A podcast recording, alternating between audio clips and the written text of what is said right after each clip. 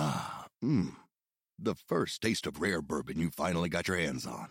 That's nice. At caskers.com, we make this experience easy. Caskers is a one stop spirit curator with an impressive selection of exclusive, sought after, rare, and household names in the realm of premium spirits and champagne. Discover the top flavors of the year now by going to caskers.com and using code WELCOME10 for $10 off your first purchase. Get $10 off your first purchase with code WELCOME10 at caskers.com.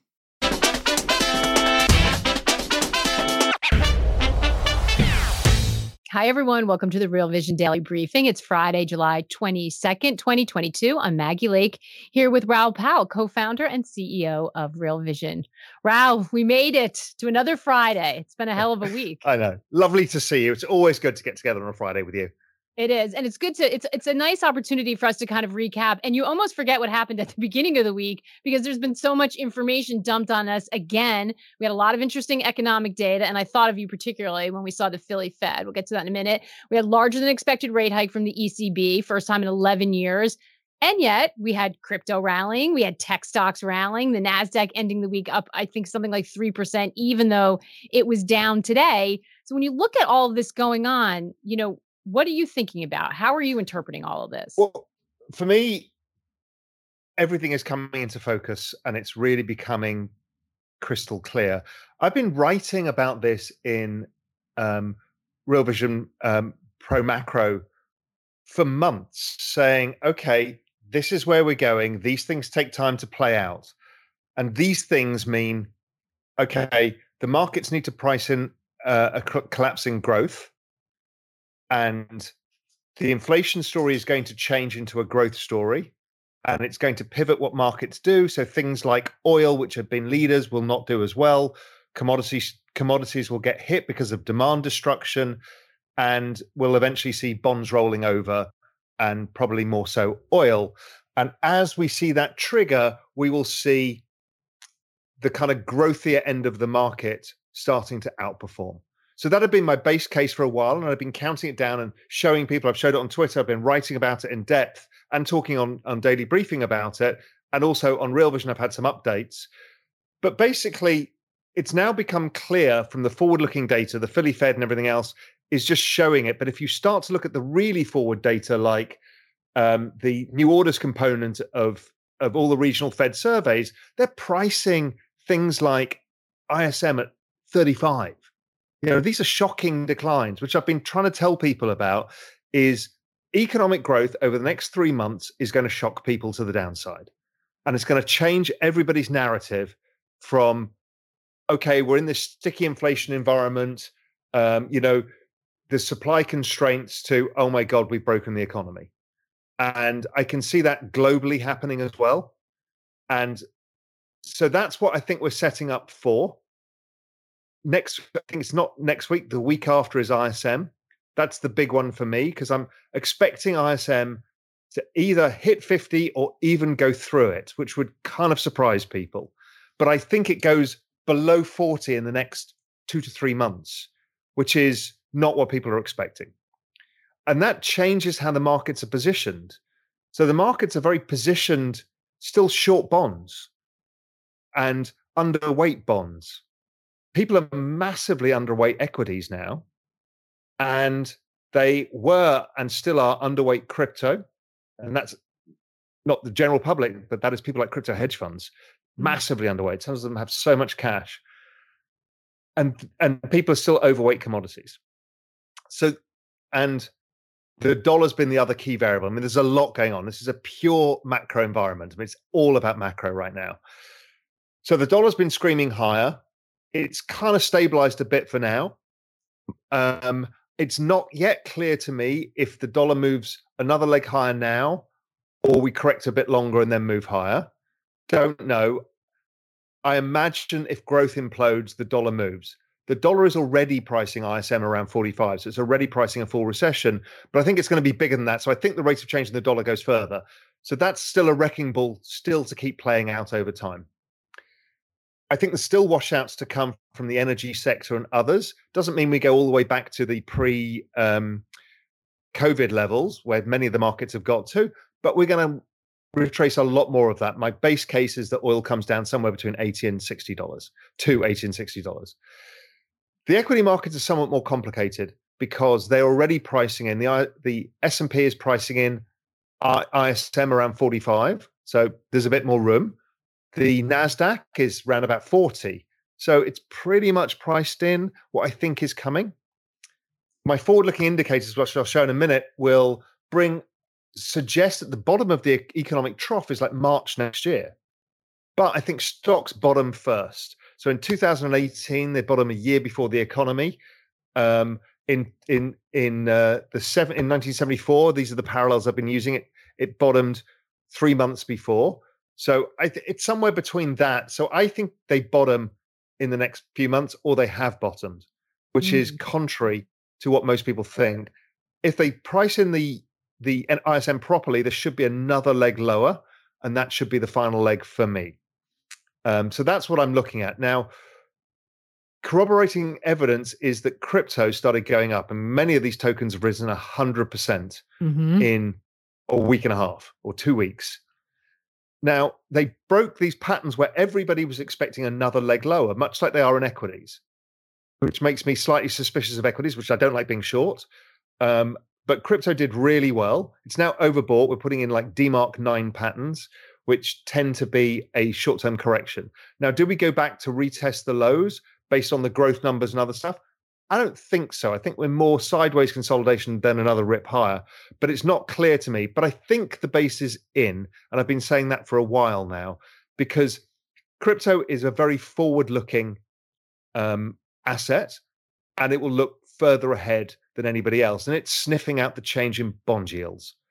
So that brings me on to the most important part, which is bond yields. Bond yields are now rolling over. As I've been forecasting, they're about to break a head and shoulders top pattern. So, Brian, if you can show the head and shoulders top pattern, um, which is this chart here, 275 in 10 year bond yields. If it breaks that, then we should start to go down below 2% um, I think somewhere around 175. So that's not what the market expects. Mm-hmm. But mm. if you think of what that does to growthy assets, it's taking down the future discount rate. And if that means that inflation is coming lower, then you're taking some of the inflation expectations out. So things like what I refer to as the exponential age stocks, the further out the growth curve, things like Scottish Mortgage Trust in the UK, which I've just interviewed on Real Vision. They're amazing, some of the best tech investors in the world they're going to be coming on, um, but also you know whether it's the semiconductors whether it's ARK whether it's robotics and all of this that i've got a whole basket of these should start to stabilize and do okay and we're starting to see that now but it's still early days because they will be slightly behind crypto in terms of forward looking so we're at this massive shift where inflation goes growth goes and bond yields start to fall so Brian, if you can show the chart of the um, GMI kind of financial indicator. So this is the financial conditions index that we've put together. Um, pleased to announce Julien Bittel, who many people know has joined Global Macro Investor as my head of macro research, and he put this chart together. Um, and so what this shows is that financial conditions, this is the rate of change of the dollar, rate of change of yields, and rate of change of commodities, are showing a massive decline in growth, and it and it leads ISM by nine months, which tells us that in nine months' time, ISM will have bottom, bottomed because it's already ticking up. So when we map assets across them, and if anybody goes to my Twitter feed today, you'll see that all assets correlate to ISM except crypto, which I'll come on to. So they all correlate, all macro. It's all about the business cycle. If you don't understand that, then it's really difficult to navigate yourself around this world because you're flying blind. But when you look at it, this chart, what it's saying is bonds are the most mispriced of all assets. They're actually pricing the ISM at 65, which mm. is not where it is today. It's in the mid 50s or yeah, mid to low 50s. Then it's high yield spreads, then it's small caps, then it's cyclicals. They're all kind of roughly in line with ISM, so these could move lower. S&P 500, as I said, is leading the ISM. It's at 45. The NASDAQ is getting down to 40. And that GMI exponential age basket is already pricing ISM at 35. I, it's massively discounted. So, what does a chart like that tells you is that you should be looking to acquire the long end of growth if you think inflation is going to be less of a concern and rates aren't going to be as high. So our job is to live 12 to 18 months in the future. 12 to 18 months, we should have had a recession. Rates should have come lower. Inflation should be lower. Therefore, these stocks should be higher. That's kind of how you need to think about macro. And bonds, well, if they're not pricing in the recession right now, then they give us a gift of an opportunity, which is the buy bonds, de- wear diamonds theme, where bond yields have lagged where the economic indicators are because of the reallocation out of bonds because of inflation fears that's happened massively. So I think that readjusts and people panic back into bonds. Finally, crypto. So if you bring up the final chart, Brian, is crypto isn't driven by the business cycle, but it's driven by global liquidity. So this is the global M2 um, deviation from trend. So it's the rate of change of M2 and how far it is away from trend. And it's about one and a half standard deviations away from trend, and it's turning higher. That time it ever happens, both at the top and the bottom, leads to the turn in the crypto markets because liquidity drives crypto. Hmm. Remember, this is not a cyclical asset, so it doesn't go back to where it was, like oil and commodities it's a network adoption model that goes up and to the right over time with these big volatile bands. Now, a lot of people had the narrative that this was driven by the halving. Now, maybe the halving, which is a reduction of supply every four years in Bitcoin, is a factor because it's correlated with liquidity. So, what you're doing, you put more liquidity into the markets, it leads to more people able to allocate capital into this, into a low supply environment, which is the halving. You don't need the halving as a necessary precursor. Um, Ethereum's about to have a triple halving event. I'm going to do a whole update um, over the weekend. I'm going to film for for Real Vision members about all of this: the mm. macro, crypto, the ETH merge, ETH yields, why it all matters. But the point being is macro is the driver of everything. And once you understand that, you understand where the world should be going. I think we all know by now. Things are pretty fucked out there for most of us. You see, whether it's currency debasement, rising real estate prices, or wages that never go up, it's really hard. And one of the most popular things we ever did was that series How to Unfuck Your Future. So we're going to do it again. March 11th, March 22nd. We'll discuss the problems at hand, no holds barred, and then we'll give you all the tips you need to unfuck your future. It just costs a dollar to join Real Vision to get access to all of this content. Go to realvision.com forward slash the future. I'll see you there. Let's unfuck your future together. Well, I, we, have got some stuff to tease out there, but I, but I, but I want to ask you about that because I think when you say macro is the center of everything, everything's about macro. Explain for those who haven't been living in that world. You do all the time, but for those who haven't been, what do you mean by that exactly? So, what is macro? It's macroeconomic investing. So, what you're doing is using the global economy as a forecast for asset prices. And you're looking for dislocations, mispricings, or opportunities based on that. So, normally, how we look about this is the business cycle. The business cycle is the ups and downs of GDP that economists never forecast because they use linear models. But once you understand that the economy is cyclical, you understand, okay, it's forecastable because usually when it rolls over from a peak, it goes to a trough, which is a recession. After recession, you go to recovery. That cycle, you can show a three year old kid and they go, oh, yeah, well, the economy goes up and down. You ask an economist at the Fed and they say it's linear, as do all economists. It's crazy. It's crazy that people don't model this which is why macro based investors tend to use the business cycle because it gives us an edge. And why all economists tend to be very wrong at turning points and these acceleration points, but tend to be right over a longer term time horizon when you look at averages. So when you start using these, you realize that it actually drives all asset prices. So the year on year rate of change of copper, oil, gold, equities, credit, emerging markets, bonds, everything is basically related to the business cycle, which is global supply and demand.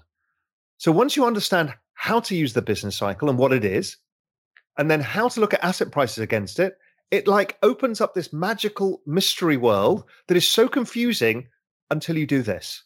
And once you do this, you're like, oh, I get it now. It's all correlated. And, and that's the thing. People have been living in silos because they in the US we tend to be very equity centric, right? And the for the folks who are in the crypto world, they've been really focused on crypto and they have an idea of what they want to do and then everyone feels like they've been sideswiped because we haven't we've had suppressed business cycles somewhat because of central bank action and people didn't realize that there was all this correlation and i think that's what's really special about the things that we've been talking about about how do we how do you open that door for people? How do you get them to see that there is this sort of learning journey that needs to happen? And i know that's something we've been thinking about really hard here. Yeah, I mean, look, I try really hard to educate people on Twitter, on the platform, and everything else, but we can't do it at the scale I see from all the comments. People just don't understand. They know it's important, but they don't even know how to think about all of this. Not just what is macro, but how to invest, how to think about building portfolios, how to think about risk. What is technical analysis? What the hell is Raoul talking about when he talks about DeMark indicators? Mm-hmm. What do those numbers mean? What what does any of this mean? Right? I get it's important. I know it's the it's my future. It's my financial future. My vision of myself is based on how well I can invest the capital that I've got or protect it. But I don't understand, right? That is so common and it's normal. It's okay. We've all been there. And, you know, if you work in a bank trading floor, you're lucky because you learn from your customers or you learn from the people around you and they have courses. Other people go online to find courses, and there's either a bunch of shitty YouTube courses by people who've never really been in markets, or they're really expensive. And again, generally, by not the highest quality people. Why? Because the highest quality people don't need the money to charge for a course. So what you get is a self-selective bias.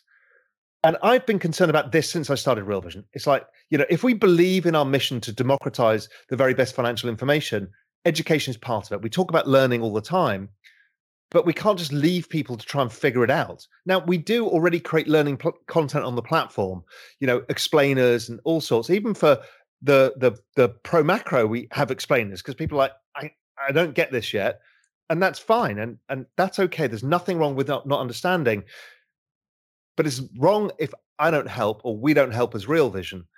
So what we actually did was worked with an old friend of mine that was at Goldman Sachs with me called Lex Van Dam, and when I was running the hedge fund sales desk, he was running equity proprietary trading. So he was running a book. Then we both left and went to GLG. He ran the European long short fund and I ran the macro fund, and we sat opposite each other. And he's a very um, acerbic, cynical Dutchman, and we'd have a lot of fun together.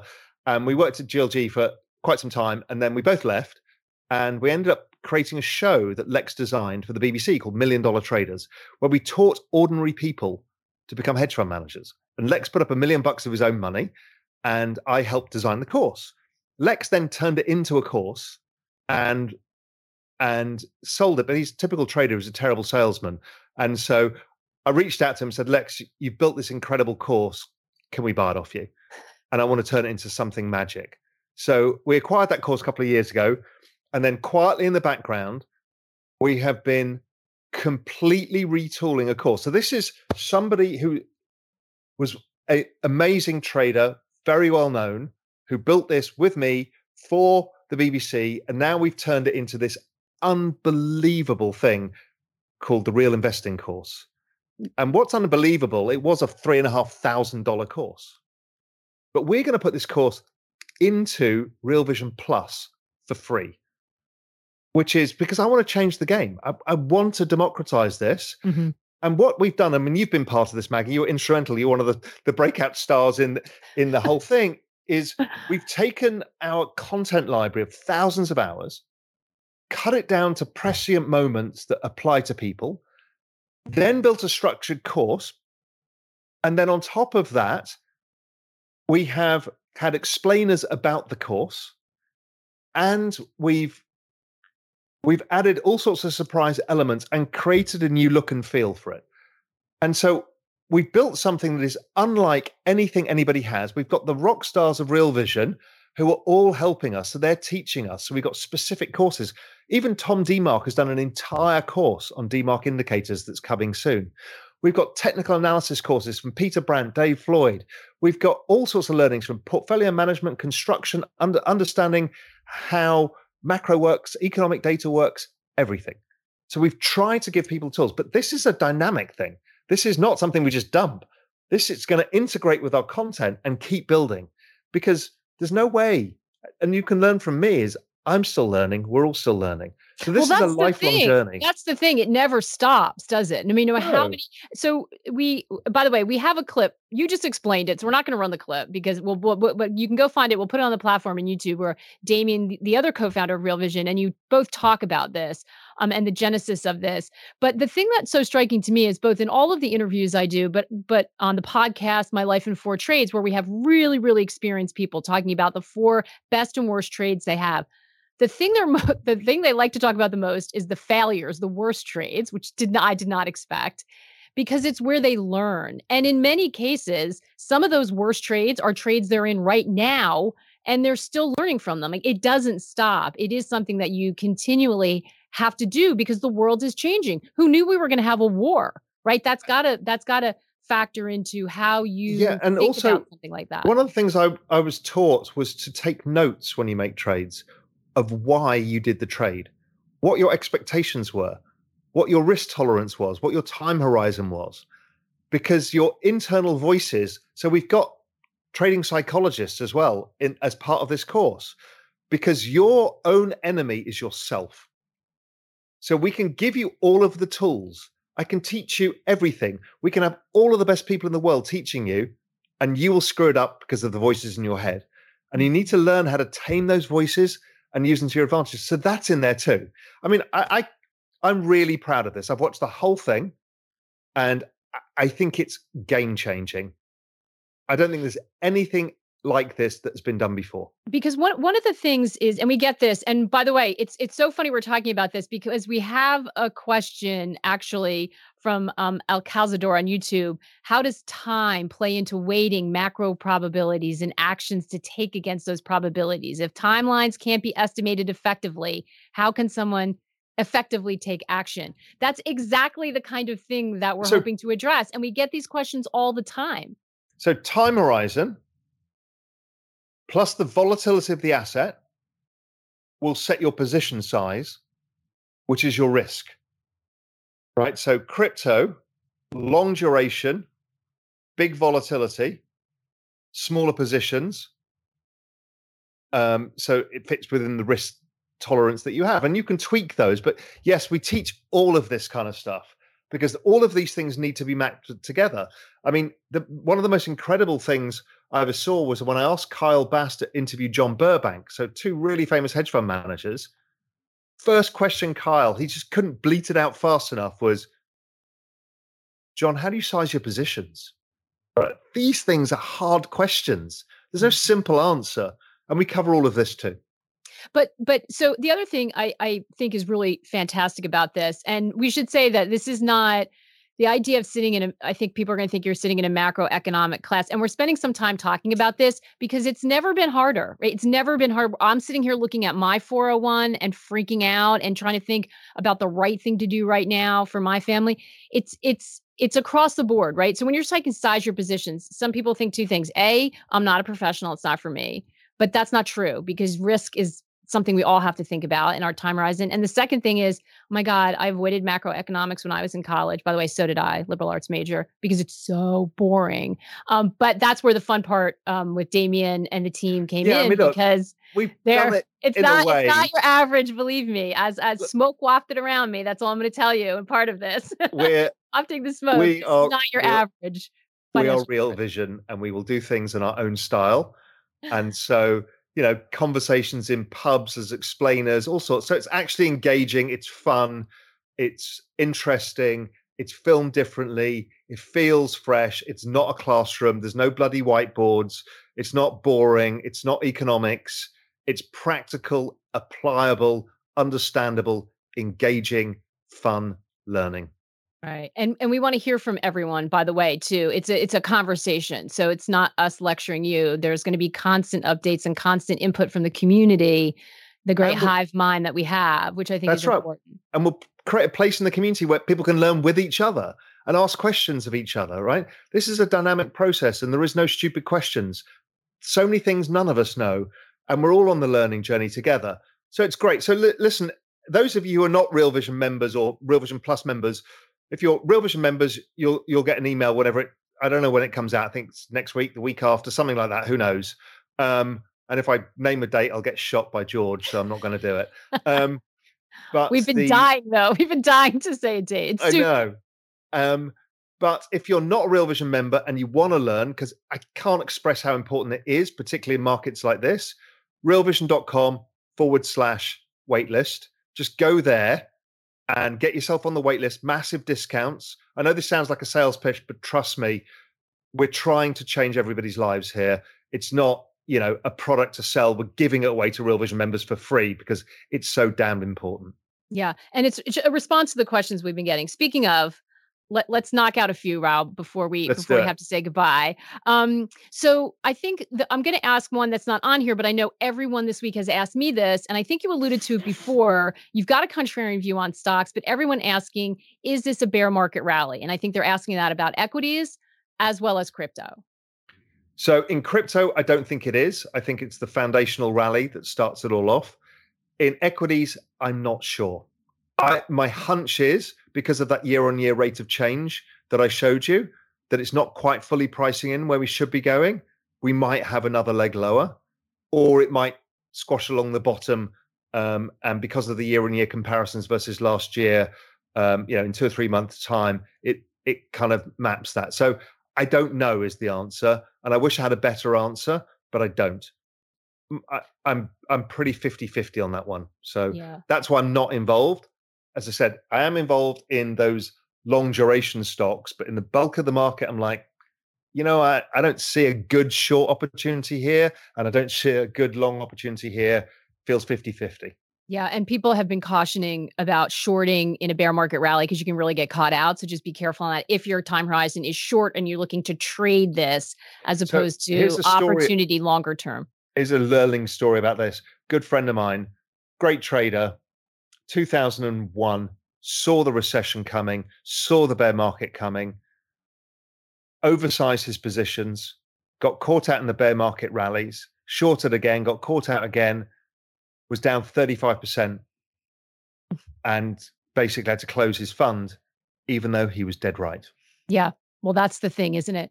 Uh, I, I, I laugh um, very very early on. Guest uh, on My Life in Four Trades was Hugh Hendry, and he had a great line. I I think he should make T-shirts on it. The arrogance and conceit of a well-formed argument.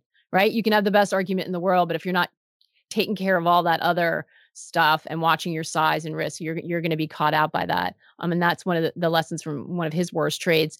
Um, another question from Jimmy uh, 2K: Do you see the U.S. in the same scenario as Japan, where stocks bottomed and stayed there for years?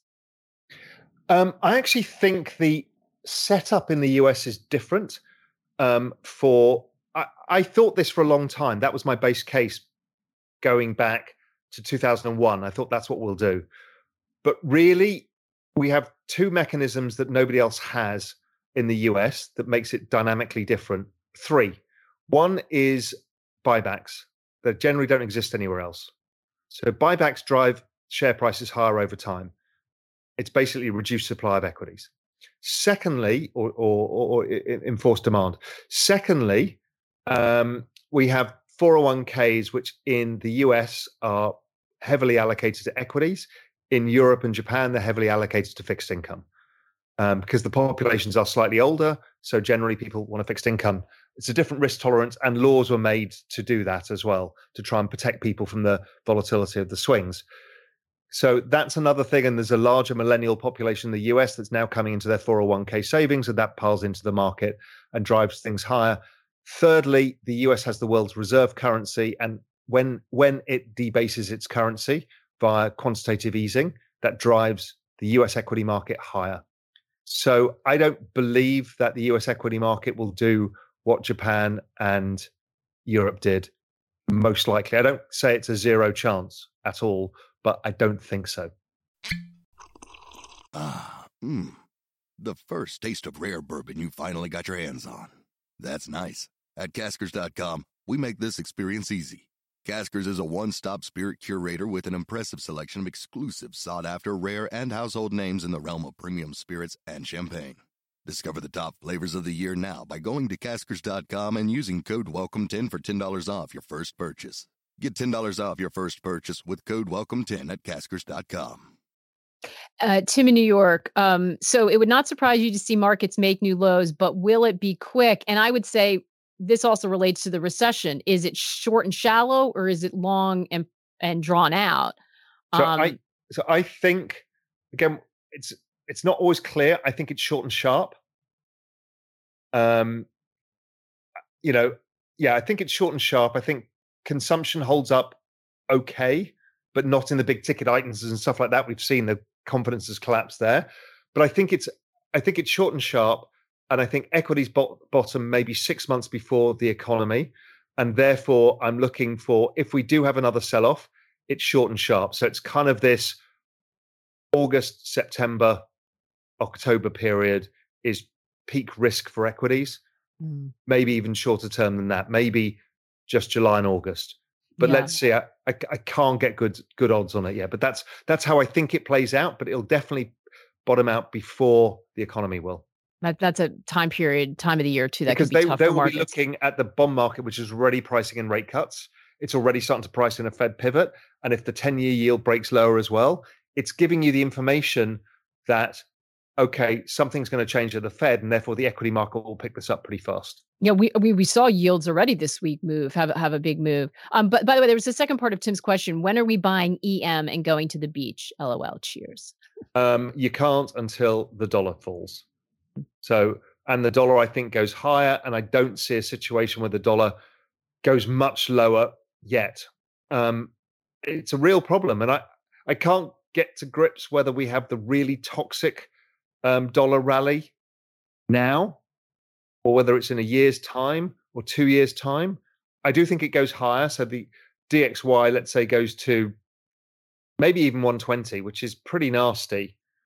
But my God, if we start breaking through 120, let's say we correct for six months, nine months, and then we go through 120, well, then we're into kind of blue sky territory. And then, you know, I fear of something like a Plaza Accord agreement where people have to say, right, enough is enough. We don't want the dollar as our trading currency. And eventually you see you you see the dollars collapse.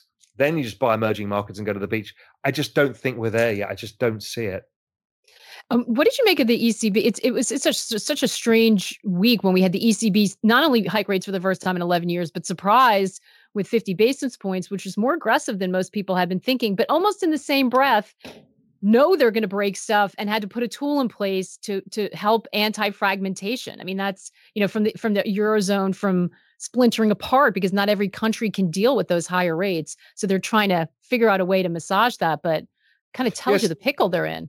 Yeah, so that's pseudo yield curve control. Yes, we're going to raise rates, but no, we're not going to raise rates, and actually, we'll end up printing money if yields try and go higher. So they are painted into a corner and I think they just wanted to try and change inflation expectations in Europe. But they know that they can't raise rates. I mean, they just can't have positive real rates in Europe without breaking everything. I mean, the banks have already been under pressure again and again and again. It's not good. So, yeah, it's a mess. But I don't think yields go much higher. So I think Europe might get this stress because it's got larger economic problems.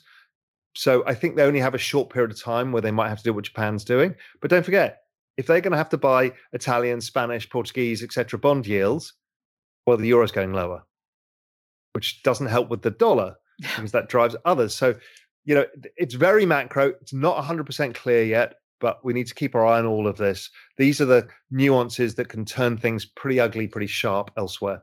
Yeah, they can.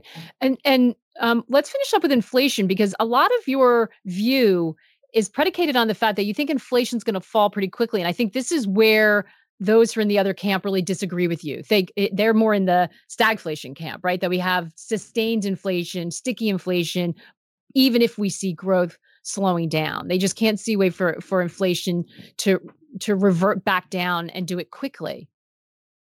Yeah, I see that, and I acknowledge that as a very valid view. Um, it's not my base case. It's not my base case because I look at the 1947 variety after World War II. We talked about this already, where everybody, after World War II, there was no supply chains and everybody came into the civilian labor force again, and prices rose 20%. You, 18 months later, CPI was negative um, because growth had collapsed. I I hear what everybody says. the supply issues in commodities, but there are now demand issues too. And it depends how far this demand issue, because commodities, this may last longer. Now, if oil stays down at, let's say it gets to 80 bucks and stays there for a year, because demand's still weak around the world, obviously, because we'll be in a recession, well, then the year on rate of change of oil is massively negative after a while. So the inflation pressures come down. Now, does core inflation come lower? What happens to wages? Well, it remains to be seen, but we're seeing job cuts already. We're seeing changes in the in the economy. Things like mortgage rates will come down, owners equivalent rents will come down. They're all lagging. Mm. And as is CPI, and I think we'll see unemployment rise. So we've already seen agricultural commodities get cut in half. So remember, there was the narrative. You know, peak fear was Peter Zeihan speaking to you, saying we're going to a global food crisis. Well, after that, food prices halved. Which, so, by the way, when we were in California, you warned us um, th- this is be- I remember because I was like, wait, you you had an agricultural fund? When did that happen? You always have to watch you, Raoul. and you're like, I agriculture, it's very difficult. It moves very quickly. I should know because I ran one of those funds for a while. But you did, and that was what I can't even remember. It was May, I think, that you and and they were on fire. They were everyone's pick. Yeah, and I was saying, listen, be careful of this stuff. It's mm-hmm. not what you think because when growth implodes, agricultural commodities implode as well, and they're very, very volatile. Um, so I just don't see the conditions of if oil stays at 80, people get confused and think, well, the oil price is high, therefore inflation. That is not inflation. Inflation is the rate of change. So oil would have to go to 160 to see the same rate of change we just had, just to maintain inflation at 8%, that kind of stuff. The, mathematically, it's difficult. It takes a while to come down mathematically, too, as Jared Dillian pointed out recently. But I think 18 months, I give a reasonable probability that we have deflation in headline CPI. That's a huge swing. Well, Alex Gurevich mentioned this at that May event as well. Yes, he did actually. he did. And so him and I are about the and only. it got a lot of a lot of reaction from the audience, if I recall. That's right, and him, him and I are about the only two people who've been talking about it. I give it a decent probability what are you looking at to because i know you're always means testing and and this is something that will be covered in the course as well always checking you know constantly going against looking at all the data points to check your narrative to check your framework that you're right so what's the thing you're most worried about or that would you'd be you'd start to change things if you saw it is it wages because we do have the fed next week no, I think they're all lagging, so that's irrelevant. Mm-hmm. We could, just, you know, we we need to be six months, nine months later to figure out really what the impact is. I think it is things like the high frequency data, like the ECRI, the Economic Cycles Research Institute weekly data, you can get off their website. Just check that to see whether it keeps going down. It's been falling. It's now in kind of recession territory. Um, the oil price, um, oil price is roughly in line with ISM now. It should fall. Um, if that's stickier than expected, maybe inflation is sticky, but oil is not all inflation, right? It's only a small part of inflation.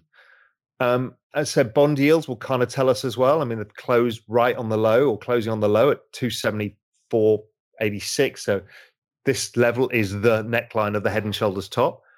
How it breaks through that, does it continue to accelerate lower in yield? That that matters to me. So kind of the market reactions to what I'm thinking about. I don't see any world where my ISM forecast doesn't play out to a certain extent. Can it can it be less bad? Can it happen a little bit slower? Yes. But it's about as high a conviction as I could possibly have in terms of economic forecasts over the next, you know, three to six months. So I'm pretty comfortable with all of that. Um, and, let's and, see what happens and, to the other yeah. thing is unemployment rates. Any of the forward looking, they're already slightly. We're starting to, turn. to see that. Yeah. The ISM employment index is coming down. I think it'll go down sharply. You know, but again, I need to see this proven out. Um, but I'm pretty confident. And it's interesting on employment. We've been starting to hear it from the companies, and they tend to, you know, watch Friday afternoons. That's when they sneak out all the bad news when no one's paying attention. Um, but we've we've been starting to see those little headlines about that's not going to show up in the data yet, but it's that almost like preemptive move. Um, we it's, we haven't started. It's to, everywhere. It's yeah. everywhere. It's absolutely everywhere. Um, Absolutely. It's worth pointing out, as confident as you are, we are we are constantly mean testing that because we have a lot of people on the platform that have who a very, have a very different view. view. to me on purpose, right? Like yeah, I mean, purposely. I, I, may be confident in my view. Doesn't mean I'm right. Um, I'm just confident in the in what I'm seeing that's confirming my narrative. Right? There's a difference between having a narrative you're comfortable with that feels like the right analysis for the right time and making money. They're two different things right? So markets are the thing, the great leveler. And it's very important to have conversations with people have different views.